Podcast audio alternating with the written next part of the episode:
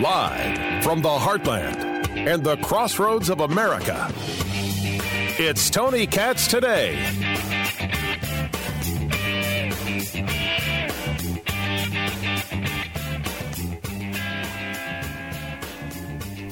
Our leaders did that in Vietnam when I got here as a young man. I will not do it in Afghanistan. I know my decision will be criticized, but I would rather take all that criticism than pass this decision on to another president of the United States, yet another one, a fifth one. Because it's the right one, it's the right decision for our people the right one for our brave service members who risk their lives serving our nation.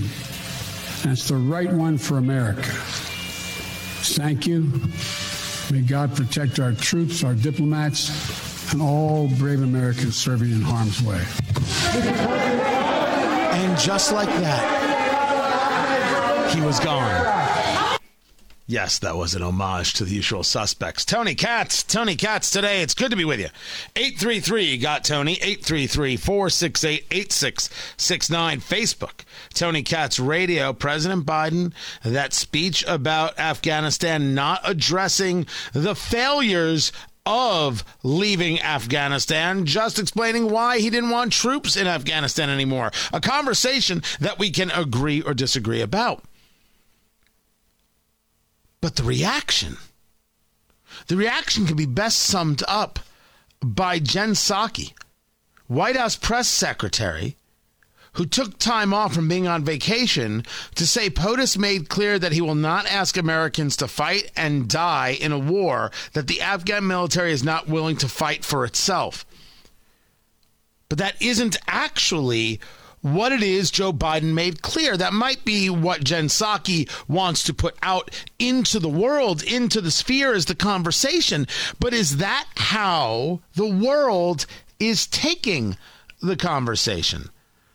Let me bring in Noah Rothman, Noah C. Rothman on Twitter. Twi- on Twitter, on Twitter. Uh, you often uh, see him on MSNBC as a commentator for NBC, and he writes over at Commentary Magazine, commentary.org. In his piece, Joe Biden just made America and the world much less secure. So, Noah, I, I, would argue with you that this is a far cry from the way Jennifer Psaki uh, sees uh, President Biden's speech. Uh, I am one of the people who says that this isn't supposed to be a conversation about whether or not we should be out of Afghanistan. This is something, this is about how we left Afghanistan. Give me your thesis about what Joe Biden did yesterday. For a man who is supposedly possessed of this boundless capacity for empathy. He's, you know, he's this warm, glowing white light. Uh, we have never seen from this man the kind of callous indifference to the abject misery to which he's consigning not just Afghans, but the upwards of 10,000 Americans who we do not know where they are. We have a visa regime here, and we have no understanding of how many Americans are not in U.S. custody in the airport in Kabul who have simply gone to ground in order to avoid being captured and used as bargaining chips. The Pentagon is at, at a loss here. Joe Biden said that he wouldn't consign them, he wouldn't bequeath a, a fifth American president this war. He absolutely has, and with less prospects for success than he enjoyed the notion here, for example, uh, that the Afghans simply had no will to fight is betrayed by the fact a that we were engaged in false fanciful peace talks with the Taliban, which probably sapped quite a bit of that will because American support for the country was on borrowed time at that point. Second, according to this Wall Street Journal expose, quote, the Afghan military simply could not operate anymore, unquote, when, quote, uh, Joe Biden pulled the plug on air support, intelligence contractors, and service the people who were who serviced Afghanistan planes and, and helicopters. They simply could not operate without the close air support that America provided for so many years. They, the collapse wasn't preordained; it was engineered. And what's more, we're now seeing intelligence chatter. I mean, you should read this piece in the Washington Post, which talks about how global jihad, aspiring jihadists, have been emboldened by this to the point now where they're they're they're talking about abandoning, you know, uh, going to Syria, going to Iraq, go to Afghanistan where we now have a friendly government armed with billions of dollars worth of offensive weapon, weaponry, vehicles, helicopters, airplanes, and other accoutrements um, to, to facilitate offensive operations, where they can once again export terrorism abroad. Absolutely, the next American president will be engaged in that mission because, according to the Inspector General for Afghanistan, American interests will be imperiled in the near term, and policymakers will regard that peril as unacceptable. This is not over, it has only just begun. So, when we talk about this idea at, your piece, uh, Joe Biden just made America and the world much less secure. Uh, I went to, and, and I do have questions about, you know, the, the this pullout conversation, and, and I'm always up for more research uh, as you talk about uh, air superiority or air cover, etc. The Global Times had put out that China uh, saying from what happened in Afghanistan, those in Taiwan should perceive that once a war breaks out in the Straits, the island's defense will collapse in hours and U.S. military won't come to help as a result. The DPP will quickly surrender. So when we talk about the world being much less secure, it seems that China, or at least China state affiliated media, was on this before anybody else. Talk to me about watching Joe Biden's response and some of those worldwide responses that come to it. Yeah. Um, so that that outlet is a is a propagandist outlet, and it's very it's chest it's chest thumpy. You know, that's kind of how they they behave. Right. Um, but why wouldn't they want the people of Taiwan to believe that the United States will not come to its support? I don't. I question that. Um, for if if an action were to take place in the Strait, which you know reports have indicated that the Chinese government has gotten much more bellicose and does perceive there to be a window of opportunity here that is reasonably narrow, narrow enough to present a pretty credible threat to the fact to the point that American um, brass have testified before the Senate before Senate committees that they believe a threat to Taiwan, a military threat to Taiwan's independence, will materialize in this decade. Why wouldn't they perceive this to be a sign of weakness that they should take advantage of now? While they have the opportunity and before Joe Biden is no longer in the White House. More, and it's not just in the Strait. I mean, elsewhere, for example, in Europe, um, where you have uh, a revanchist or recalcitrant irredentist power in Moscow that has already um, seized and annexed territory in Europe by military force. Why wouldn't they perceive this to be an opportunity to act as well? It was only a couple of months ago that Vladimir Putin put the put the uh, world on a war footing by having this ma- massive buildup on Ukraine's borders. And it's not just Ukraine that I worry about; it's Estonia, which is a NATO ally. Uh, one of the big fears uh, among war planners in the West has been the prospect of Moscow testing NATO's commitment to its mutual defense treaty. Would the world go to war, a global war against Moscow, for the defense of Tallinn, Estonia's capital? I'm not so sure anymore. And I think the Kremlin's perspective must actually, you know, be entertaining that prospect too. If push came to shove, if there was a test, a military test, a portion of territory in Estonia was taken, Estonia invokes NATO Article 5. Would the entire West commit to a military action against Moscow with all the threat that entails? I don't know.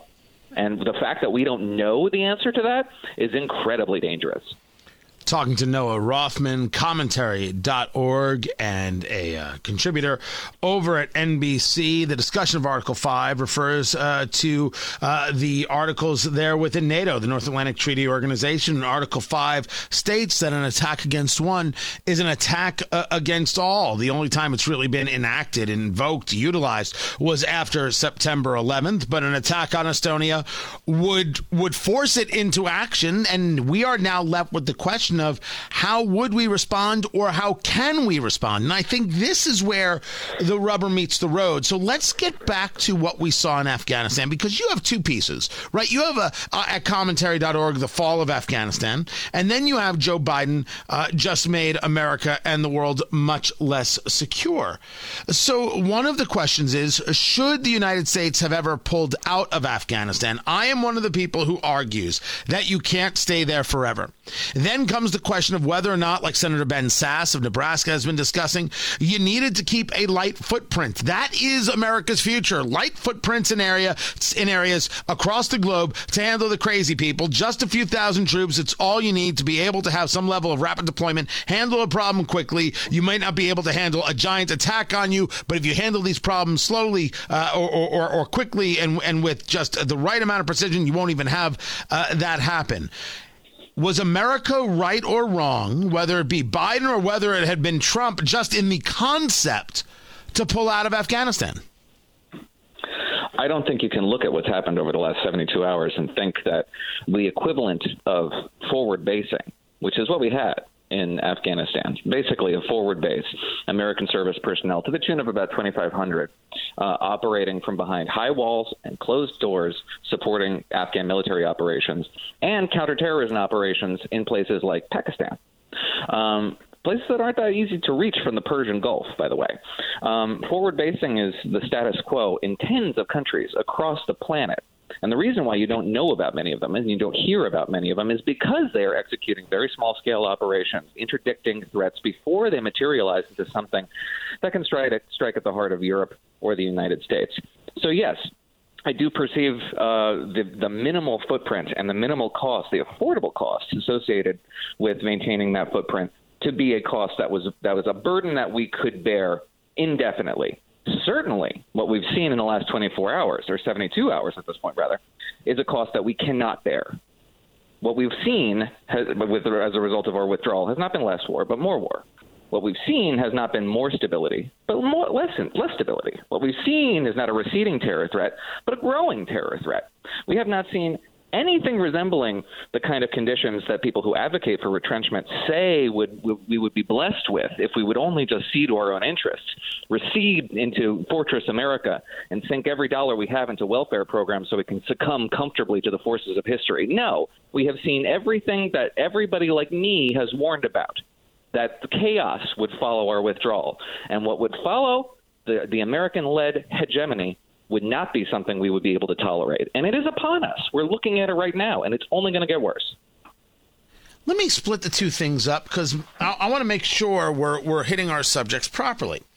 There is the conversation of whether or not the United States can stay in Afghanistan ad infinitum, stay forever. Then there is the conversation of how you engage a withdrawal.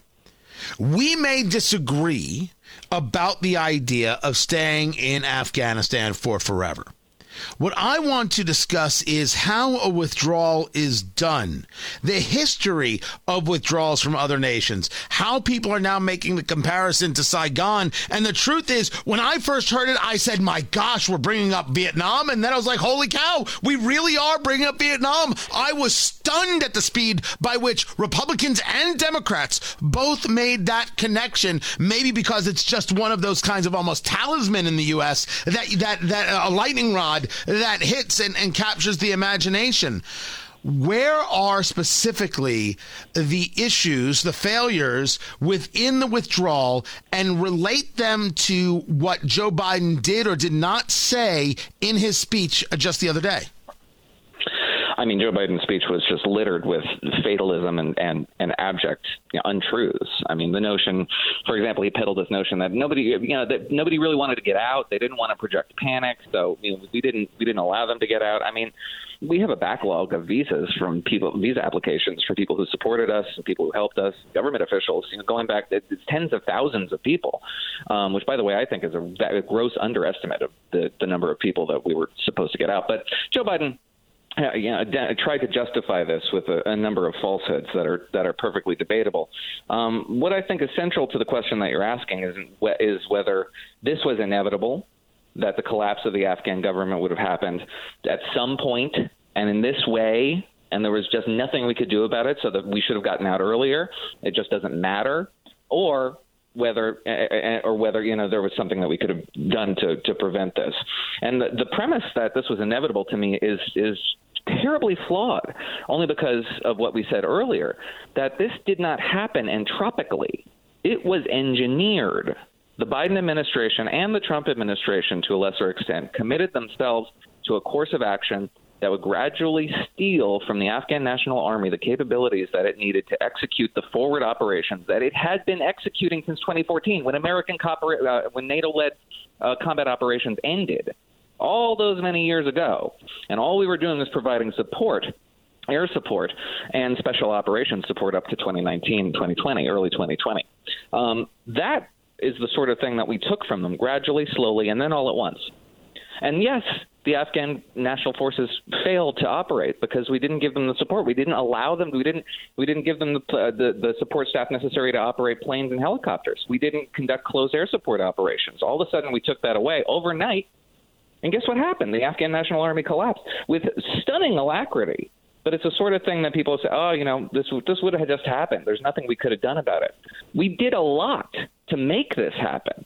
It wasn't a lack of agency on our part that allowed this to happen. We engineered this debacle.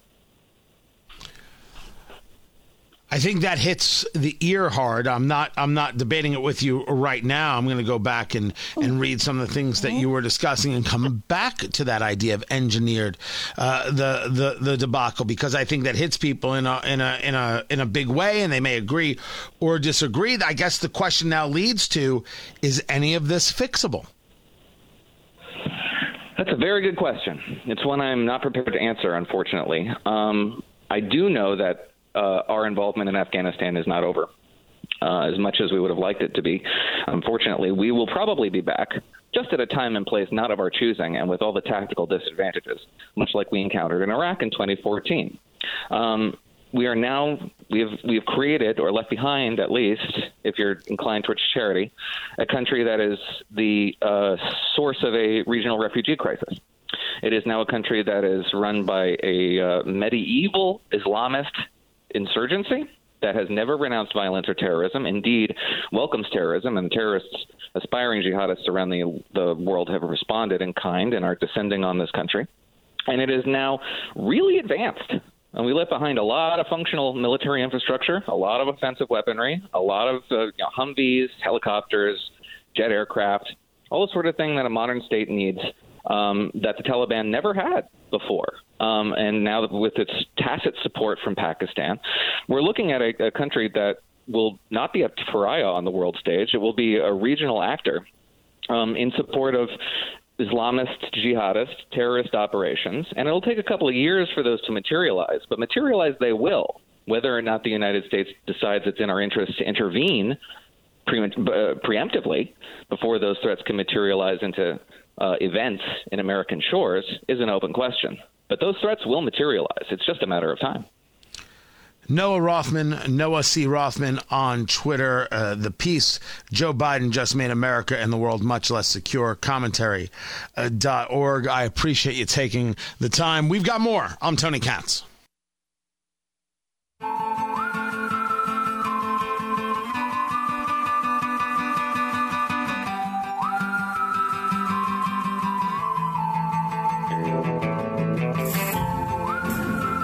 We're going to continue the conversation. The, what is it that Joe Biden said? Exactly how bad is it? How bad did Joe Biden mess this up? Commander Kirk Lippold, retired U.S. Navy, was the commander of the USS Cole when it was attacked by Al Qaeda in the year 2000. He uh, joins us next to dig in on that conversation. We're hitting it from every angle, guys, because we got to make sure we're all aware of what Joe Biden said about how wrong it was, how how purposeful he was in missing the point. I mean, we got to digest what Noah Rothman went into. We'll get into what Kirk Lippold has to say. And then over at MSNBC, they're like, oh, yeah, it's great. No, no, no. All, all of America's behind Joe Biden. It's all cool. It's not all cool. Facebook, Tony Katz Radio, Parler, Instagram, Twitter, Tony Katz. Keep it right here. This is Tony Katz today.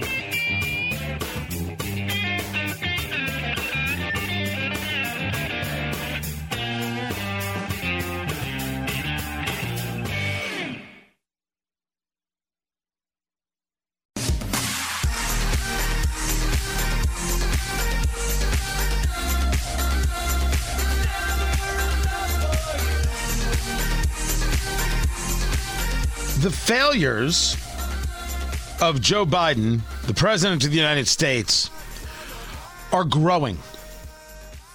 And certainly he did himself no favors with that horrifying speech just yesterday. He did himself no favors with a speech where he made the claim that we planned for every contingency and then admitted uh, that we didn't plan for every contingency. There was a lack of leadership. That was just massive. This leadership, especially when dealing with an enemy like the Taliban, which is the enemy, as much as China's an enemy and Russia's an enemy, Taliban, uh, global war on terror, uh, that is an enemy. Underestimating them leads to disaster. Tony Katz, Tony Katz today, it's good to be with you leadership is needed? Do we have it? And where exactly do other leaders see the failure? Commander Kirk Lippold joins us right now, retired United States Navy. He was the commanding officer of the USS Cole. This was the guided missile destroyer, part of the U.S. Navy, that was attacked by Al Qaeda October 12th in the year 2000 while it was being refueled in Yemen. 17 Navy sailors were killed, 37 injured. To then make sure that this destroyer didn't sink, to then make sure you are properly rallying those whom you have charge over takes a certain skill and a certain leadership. Commander Lippold joins us right now. You can learn more about him at Kirk Lippold, L I P P O L D, kirklippold.com. Sir, you watched President Biden speak yesterday. You heard his thoughts on staying in Afghanistan, and of course, that he uh, not only has no regrets, but claims to have planned for every contingency. Your initial thoughts when you first heard him? Well, when I first heard him, Tony, it was I take full responsibility for blaming others, for ensuring that I don't take any heat for this, that all the failures were this, and then to turn around and try and blame President Trump for a decision he made and say I had no choice when he's turned over virtually every other decision that President Trump made shows such an utter lack of leadership such an utter incomprehension of the strategic failure that this type of withdrawal represents. It was stunning to listen to him and also frustrating for the thousands of young men and women who served over in that country to try and give those people a better life and to see this failure unraveling. Let's get into a little bit of what he stated and, and got into. And he starts with, with a statement that we could agree or, or disagree with, which is the the Afghan military needs to be able to protect and defend itself. They need to be able to protect and defend their nation, and we can only spend so much time in a place. Eventually, we have to go. I would argue that that is not the area that people uh, disagree with. But in your view, and a view we've heard, uh, I'm, I'm curious about your view, but we've heard this from Senator Ben Sasse of Nebraska that we need to keep a light footprint in the area. Is is that what is now part of American foreign policy, keeping a light footprint in a bunch of these areas to ensure that the bad guy doesn't get too uppity? Well, I think what you have to look at is that if you are going to commit yourself, which the United States has done, to be a world leader since World War II, then you have to pick and choose where you have footprints depending on your national security interests. Now, while President Biden and how this whole thing is unraveling in Kabul and Afghanistan right now bears the responsibility for how it's playing out, I also will look at it and say that the failures that we are witnessing are a failure for four presidents Bush, Obama, Trump, and Biden all refused to d- deal with the root cause of how the Taliban came into existence and continued to exist. Because let's face it, Pakistan is at the root of everything. They gave the Taliban safe haven. They gave them arms. They gave them territory to, from which they launched attacks that killed hundreds, if not thousands, of Americans in that country. And yet we did nothing to go after Pakistan. For four administrations, for 20 years, we did not address the root cause. Oh, yeah, a few drone strikes now and then into the Northwest Territories. But at the end of the day, a nuclear armed nation got away with killing thousands of Americans and had nothing. And if you look at Pakistan today, they're now cheering that the Taliban has taken over and chased the Americans off. How do you think Iran is looking at that right now? How do you think China is looking at that right now. They are well. We know for sure take advantage of us. We know for sure that China has already threatened Taiwan uh, over this, saying the U.S. is not here to help you. When we want to cross the strait, we're going to cross the strait and and take what it is we want to take because you belong to us. Speaking to Commander Kirk Lippold, retired U.S. Navy commanding officer of the USS Cole, when it came under attack by Al Qaeda, you are somebody who understands Al Qaeda uh, probably better uh, th- than most. And I don't make an argument about uh, Pakistan, but one of the things that we heard from from President Biden yesterday was uh, that he he would he doesn't regret the move to pull out. And I want to make sure that I I hear you. Should the United States be pulling out of Afghanistan in total?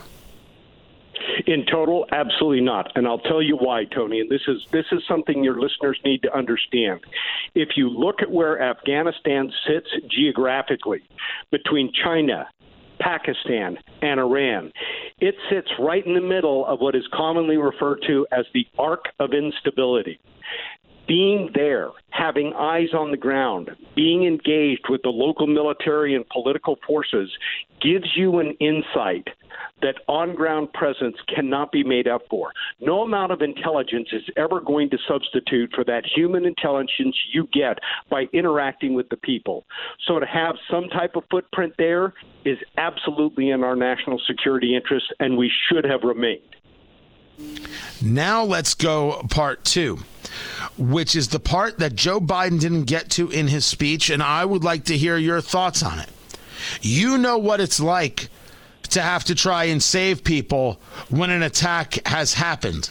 And you have, I would only assume, plan upon plan upon plan of how to deal with things when you know there's a timeline. Never mind when you get attacked uh, really out of the blue.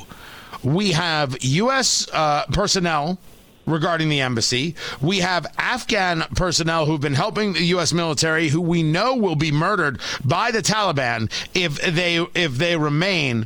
Why wasn't this being handled in May and June and July? And why what it was your take when you realized that President Biden wasn't going to discuss the failures of the exit in this speech? I think when you look at it, Tony, what I don't think President Biden grasps right now is the fact that he is the president of the United States and is responsible for the safety of every American. And right now, with American lives in jeopardy, when I got hit on that bomb, I had to focus on two things. Nothing else mattered. What do I have to do to save my ship? And what do I have to do to save my crew? Right now, what President Biden is not focused on with 100% of his effort is what do I need to do to get every American out of Afghanistan safely? And instead, he's back on vacation up at Camp David his White House spokesman is enjoying vacation because, well, everyone needs a little bit of time to decompress and get away from the pressures of Washington.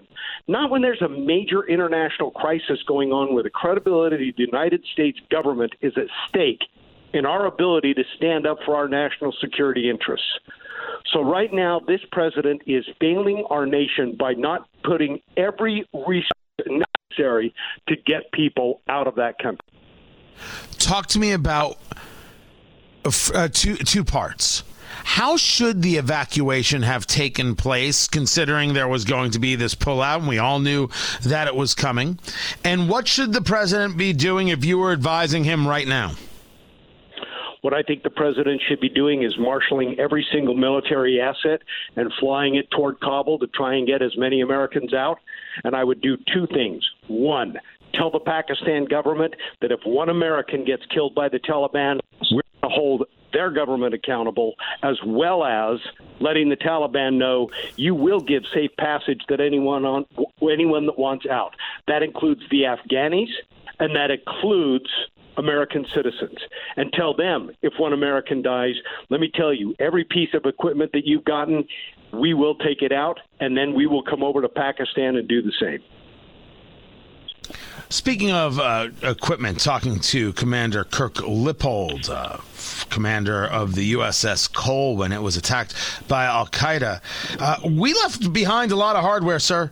Uh, we left behind Blackhawks. We left behind uh, Scan Eagle drones. We left behind MRAPs and Humvees. This normal to you? Uh, we did the same thing in Vietnam, and unfortunately, I think our number one priority has to be let's get the Americans out, and then we look at the equipment that we think fell into uh, the Taliban's hands, and then we can see what we want to do with it. I uh, I I find myself staring at this this uh, speech and just staring at these events, and asking the following question: What if President Biden actually got bad intel?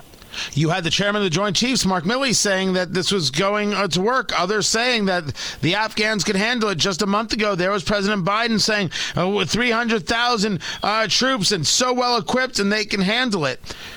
I question the resolve of the U.S. military, not of the soldier, but of the leadership. Exactly how much culpability does today's leadership have, and how far down the line it, do we need to go to change the culture that has now come to be, or, or am I off base? You're not off base. You're you're hundred percent spot on, and what the American need people need to start demanding is that the senior leadership of the military needs to be held accountable for this failure, and we do so by firing every single one of these service chiefs. We do not need military leadership at the top who understands Washington more than they understand the troops in the field that they're supposed to be fighting and saving. Because right now, they've become so politically compliant, so politically acquiescent, so politically yes man that they no longer give best military advice to the commander in chief. They tell him what he wants to hear instead of what he needs to know. And consequently, American lives are in danger as a result. Commander Kirk Lippold, commander of the USS Cole, on October 12th in the year 2000 when it was attacked by Al Qaeda. Uh, sir, I appreciate you taking uh, the time to be with us, and let's talk again soon. Absolutely, Tony. Thank you for having me on, and tell your listeners, and especially those that serves, hang tough. We will get through this. Done and done. Commander Kirk Lippold, I appreciate the time. More to get to. I'm Tony Katz.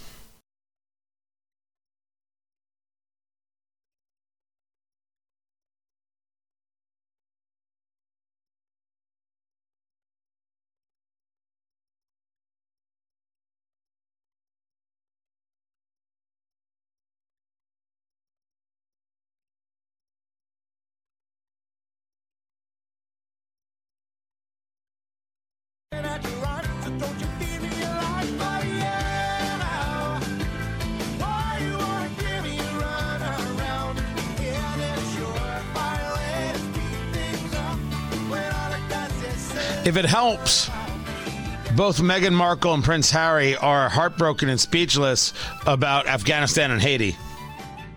Wait, hold on, that doesn't help. Like, I could have sworn that could. I could have sworn that was going to help. Tony Katz. Tony Katz today. Why is anybody asking them for a statement? What does it matter? I mean, it's it's no one cares. No one. Ugh. The less we hear from those two, the better. Then uh, there is a story about Marvel and Kevin Feige getting producer Ari's full attention. You have it.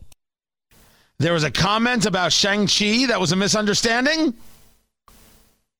Producer Ari, do you know about the theatrical release of Shang-Chi? Of Shang-Chi? Yes. Is I'm it Shang? I have it as S H A N G. So I could be pronouncing it wrong. It's pronounced Shang-Chi, the master of the Ten Rings, and he's the master of Kung Fu. I'm familiar with him, yes. It is the legend of the Ten Rings. Get it right. For shame. Meanwhile, the CEO of Disney was talking about the movie and referred to it as an interesting experiment.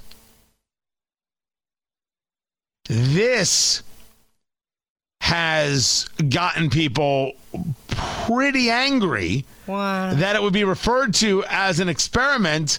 And one of the actors in the movie is like, We are not an experiment. Stop We're it. the underdog. Stop it. Stop. I'm reading it. You're- we are not an experiment. We are the underdog, the underestimated. We are the ceiling breakers. We are the celebration of culture and joy that will persevere after an embattled year. We are the surprised. A surprise. I am fired. I'm fired the blank up to make history on September 3rd. That is. Do you on? I want to ask the people who. Do you honestly believe for a single second that Marvel was somehow saying a movie with Asian people is the experiment, or was it more likely them making a kung fu movie was an experiment? I want you to think what's the most reasonable explanation. Maybe he was discussing on an investors call how uh, Shang-Chi and Free Guy, the Ryan Reynolds movie, would be released exclusively in theaters as opposed to both theaters and Disney Plus, like Black Widow and Cruella and Jungle Cruise. Well, that's clearly racist. Maybe there's nine million different ways this could be thought of as opposed to something bigoted. That's so dumb. We live in the world of so dumb, man. We live in this world of just silliness. People want to be angered. They want to be upset. They want to find reasons to hate. They're desperate for it. This way, they can say, "Look, look, look how woke I am. Look how you know." Look how uh, uh, you know how much I'm I'm doing. Look how I'm being oppressed. Aren't I, aren't I wonderful? Aren't I special? Eh. It's just more and more nonsense every single day. And, and it, it does. It does have a dangerous effect. These things do pile up on, on, us. And we're like, oh, can't take anymore.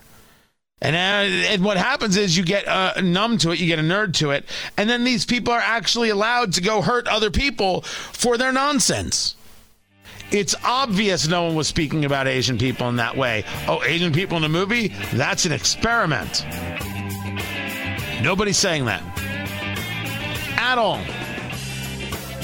Nobody is saying that Joe Biden had himself a good conversation in his speech about Afghanistan. Well, save for some people at MSNBC. I've got that story coming up on Facebook, Tony Katz Radio. This is Tony Katz today.